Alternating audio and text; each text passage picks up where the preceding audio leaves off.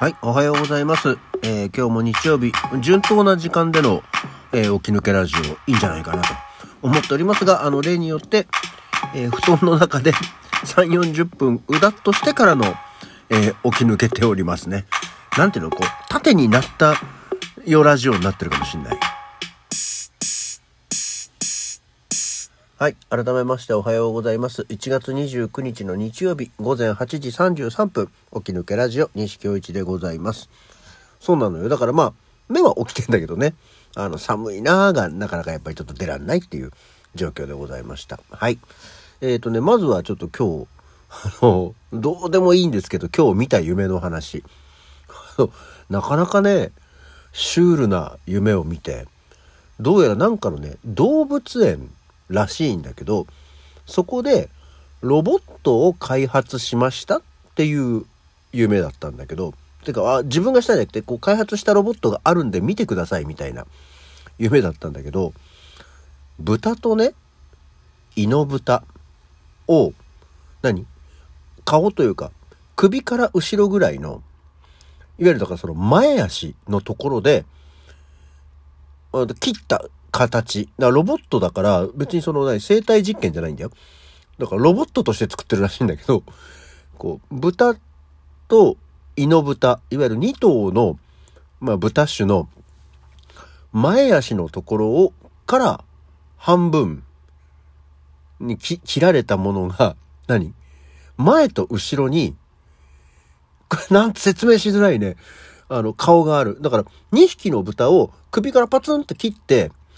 その切ったところをカチャンってくっつけるっていうことね。だから、前側、まあどっちが前かわかんないんだけど、だから左側が豚。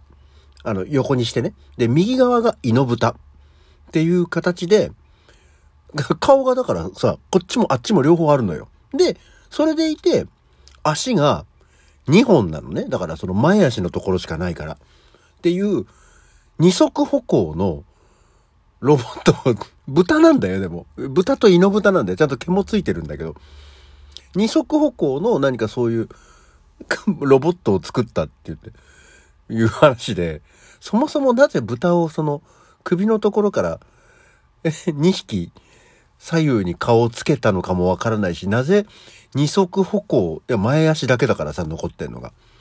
にしたのかも全くわからないもので、で、確かにそう、ちゃんとね、二足で自立してるのよ。立ってるの。すごいと思って、結構大きいのよ。もうあの、本当の豚並みの大きさで。これ、この大きさで、両方に、だから顔があって、二足で立って歩けるんですねって言って、あ、すごい、なんかこの、いわゆる、センサーね、あの平行センサー、ロボットだからさ、言ってるのが。すごいですねって言ったら、バタンって倒れちゃって、倒れたらさ、起き上がれないんだよ。当たり前じゃん。あの、いわゆる、さつまいも的なさ、ね、大きく、形で言うとそう、さつまいも状の形の真ん中のところに足が2本しかないわけだから。で、もう豚だから。大きいし重いし。横にパターンって倒れちゃったら、起き上がれなくて係の人が一生懸命、うわーって言って、起き上がらせてるっていう夢を見て、一体それは何だっていうね。そもそもなんで豚とイノ豚、でちょっと片っぽワイルドなんだよ。で、片っぽちょっと柔和なんだよ。色もちょっと違うのね。あの、薄ピンク色なのと、あの、イノシシに近い、何？焦げ茶みたいな感じの 顔がさ、こう、ついてて、真ん中に足2本っていう。これなんだこれっていう。起きた後にも、どういう夢なんだよ、それっていうね。あの、たまに夢を見て、ご自身の夢判断をしてる、くだわらさん、ちょっとこれ調べといて。聞いてるかどうかわかんないけど。不思議な夢を見まして、もう何をきっかけにどう夢判断として調べていいのかよくわからないっていうね、夢を見ましたよ。これはちょっとさすがにね、あの、覚えてたし、これは喋らなきゃいかんと思いましたね。ええ、なんかこれは何かを暗示する夢なんでしょうか。よくわかりません。で、しかもでも不思議とね、ロボットだっていう設定がもう前提にあるもんだから、気持ち悪くないんだよね。なんか、そりゃあんたこんな大きさのバランスの悪いもん二足歩行にしたら倒れるよっていうぐらいの話でね、思ってましたね。はい。っていうのがあって、まあ、もしかしたら、これすごくこれはもう勝手な想像なんですけどね、あの、昨日その小松左京のお話をしたじゃないですか。で、それでですね、あの、お便りいただいてまして、えー、いつもおなじみ相川博明さんより、えー、いただきましたが、えー、まあ、昨日その、何？ロボットがあの、何もしないロボットのショートショートが小松左京にあってさ、それを探してたんだっていう話をしたんですけど、星新一の一つの装置って話がそんな話だったけど、小松左京にもあるの？っていうのを聞いて、あれ？違ったかなと思ってちょっとネットで調べてて、えー、小松左京じゃないや、あの、星新一の一つの装置。えっと、それが私の言ってたやつでした。で、それはそれで、だからその、好きな話なんですけど、だからね、小松左京の、俺なんか、あんまり読んでないけど探してたの何だったっけなと思って、じゃあもしかしたらあの、物乞いをするロボット古事記の話だったのかもしれないって思って。探してたんだけど、今一つちゃんとね、こう、あらすじとかタイトルとかがバッと出てこないんですけど、もしかしたら、えー、小松左京の釜ヶ崎2013っていうお話がそうだったのかもしれないと思って、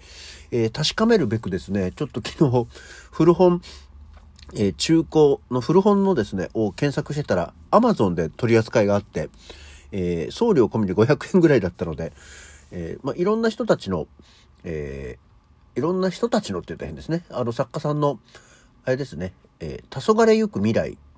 ていう本があって、えそう、三瀬龍とか、え小松左京、松本零士、眉村拓、え筒井康隆、水木しげる、安倍工房、えー、倉橋由美子、梅津和夫、こういろんな方が書いてるちょっとこう未来系のアンソロジーの本を見つけたので、ちょっとこれをね、取り寄せて、これだったかどうかを、えー、確認しようと思っております。もしかしたら、この、そう、古事記ロボットのお話の方のことを私は言ってたかもしれません。えー、何もしない機械の話は多分星新一の、え一つの装置というものだと思います。これは、えー、もう、何せさ、中学とか高校ぐらいのお話っていうか、記憶だからね、もう35年ぐらい前？とかになるわけですよ。忘れちゃったね。失礼しました。まあ、なので、これはまたちょっと実際の本が来次第、あの、話、あの、検証してみたいと思っております。それとあとあの、昨日、あの、アマゾンにその、何もしない装置のね、売ってるのがあったんで、リンク貼っておいたんで、興味のある方はぜひ買っていただければと思います。で、そう、昨日、あの、光熱費が高かったよっていうね、話もしましたけど、それに対してもね、あちらこちらから反響がありましてですね、ええ、あの、盛岡にお住まいの方が、方からもですね、これはあの、直接こっちに来たわけじゃないんだけども、あの、メッセージをもらって、まあ、オール電化住宅のうちは今月、光熱費が、まあ、電気代が6万ですっていうね、話がありまして、やっぱまあ、オール電化とかになると、まあでも結局電気ガスで合わせてっていうイメージでしょ？オール電化っていうと。まあでも、光熱費6万はね、すごいよね。これ、例えば、普段のっていうと、まあ去年の今時期っていうのではないけど、普段使わない時ってオール電化ってどのぐらいなんだろうね？うちほらもうマンションだからそのオール電化化はできないとは思うんです。まあしないです。お金もないですけど。なんだけど、オール電化の家ってさ、普段の平均的な光熱費っていくらなの？えー、これはまたあのメッセージでもあのどっかのコメントでもいいんでね、教えていただければと思っておりますが。それと、あと、もう一つですね。えー、これも結構いつもいただいてます。DJ 特命さん、ありがとうございます。11度の極寒の沖縄から失礼いたします。ほほう。節電のための移住はどうですか？電気、ガス、水道、トータルで2万5千円くらいになります。便座を温めたこともございません。素早い起き抜け配信を可能にっていうね、素敵な移住のお誘いがありましたけど、まあ、これは、電気、ガス、水道、トータルで月2万5千円は、なかなか理想的だよね。とは思いますよね。えー、沖縄な、沖縄移住っていうのは我が家ではマジで一旦、本当に一瞬だったけど、本気で考えられた時期はありましたね。でもやっぱりなんだろうね、もうちょっと沖縄移住するなら、知り合いが欲しいな。まだちょっとね、沖縄方面、そんなに数多く知り合いがいるわけではないので、あの、もうみんなで行こうよ。みんなで沖縄。そしたら俺も行く。なんかやっぱ、別にね、普段よく頻繁に会うわけじゃないんだけどさ、こう、大体のこう、同じエリアの中に知り合いがいるっていう安心感ってちょっと欲しいじゃない？年に一回会うか会わないかみたいな人が多いですけど、まあ今こっちにいてもね。なんかそういうこう、あ、でも今この地続きのこのどこかに知り合いがいるなっていう安心感はちょっと欲しいよね。だからさ、もう、あの、また今度頑張ってトイレ掃除しながら宝くじ当てるようにするから、運億円当たったら、あの、おごるからみんな沖縄移住しようぜっていうのはどうだろう。あ、それ面白い計画だな。何 ?5 億円集団沖縄移住計画。あ、これちょっとね、面白いんで、えー、なんとなく自分の中で思いとどまる企画にしたいと思っております。というわけで、まあ、意外とそんな話で終わっちゃった。今日の沖抜けラジオはこの辺で。それじゃあまた次回。